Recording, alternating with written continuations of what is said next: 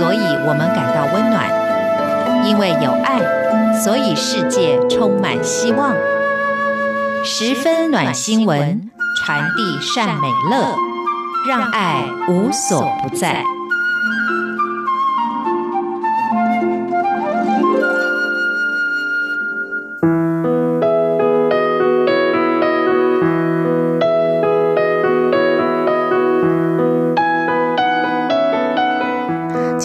欢迎您来到今天的十分暖新闻，我是朱佳琪。台湾逐渐走向一个高龄化的社会，那么其实呢，对于呃照顾者来说，或者是国家的整体的呃福利政策来说，都需要重新去做一个思考。那么今天跟大家分享的这则新闻呢，是在嘉义的民雄地区哦，有一个寒舍咖啡，那他们呢就是走向一个家庭照顾者的互助中心这样的一个概念。我们可以来听听看，也可以去思考一下，未来是不是有需要更多这样子的一个呃设置，或者是以这样为中心的一个设计思考。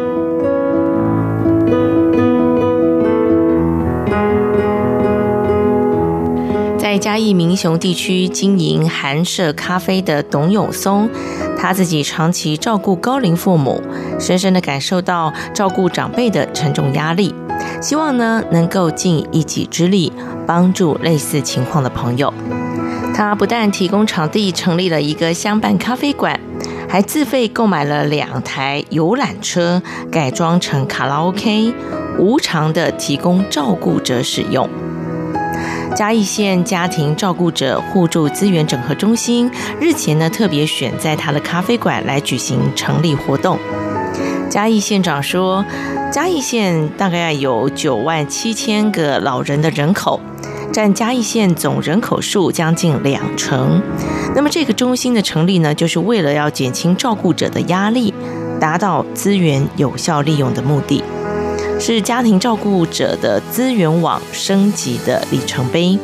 目前呢，是已经在十八乡镇市成立六区据点，当然还要继续的推广下去。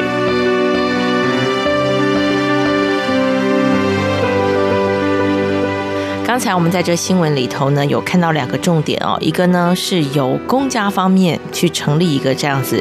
呃，家庭照顾者的互助资源整合中心；另外一个是我们看到这个以私人的名义，那成立一个等于说是提供一个场地，让照顾者来聚会。那其实。我们常在讲说这个高龄的社会哦，当然我们会讨论说公共设施啦，或者是甚至你家庭的空间要怎么样做一个重新的配置，或者是要提供一些什么样的服务给这些长辈朋友们。但实际上呢，其实我们在看这整体的一个照顾资源，我们会发现到还有一种人他特别需要被照顾，那就是长辈的照顾者。不是每一个家庭都可以申请外劳来做一个这个陪伴跟照顾，所以有些时候我们会看到一些比较令人悲伤的一些社会事件，就是说照顾者本身自己已经撑不下去了，他也许家中是有长辈，那也许家中是有啊长期需要照顾的病人，那他的资源不够多，所以呢他自己也没有办法，就是。在经费、经济上，或者是时间上、能力上，甚至于体力上，其实我们看到现在有很多是老人照顾老人，所以当你有一个部分呢，它有缺口的时候，其实要撑下去是非常辛苦的。而我们说，有时候人啊，在遇到难关的时候，其实能够让你撑下去的，并不是自己的意志力。好，如果认为意志力就可以撑下去的人，真的有点太过于看重自己的意志力了。其实最重要的是什么？最重要的是你的人际网络。这个人际网络，它可以是家庭的人际网络，它也可以是社会的人际网络。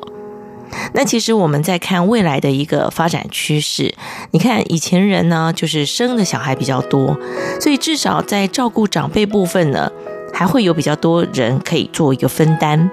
你也不会觉得哦，我就是孤单一个人，至少有人照顾，有人去赚钱。好，其实我们看到上一辈的这个照顾形式还蛮常是这样的，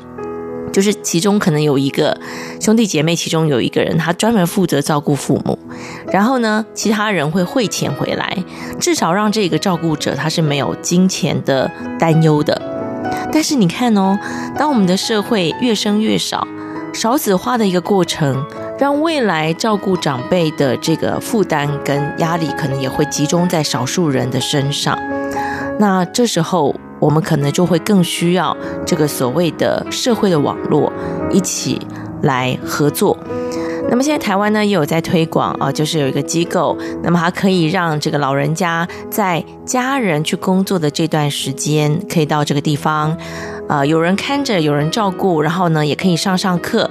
那么这对于这个照顾者来说，的确是一个可以喘一口气的时间，而不至于说啊，我为了照顾这个家中可能行动不便啊，或者是很担心他的这个生活起居的状况，而就不能工作了。他还是可以去工作，或者是他可以去采买一些东西。那这时候呢，有一个机构是可以让他暂时把家中长辈送到那个地方去，就有点像是小孩子的这个托婴处，有没有？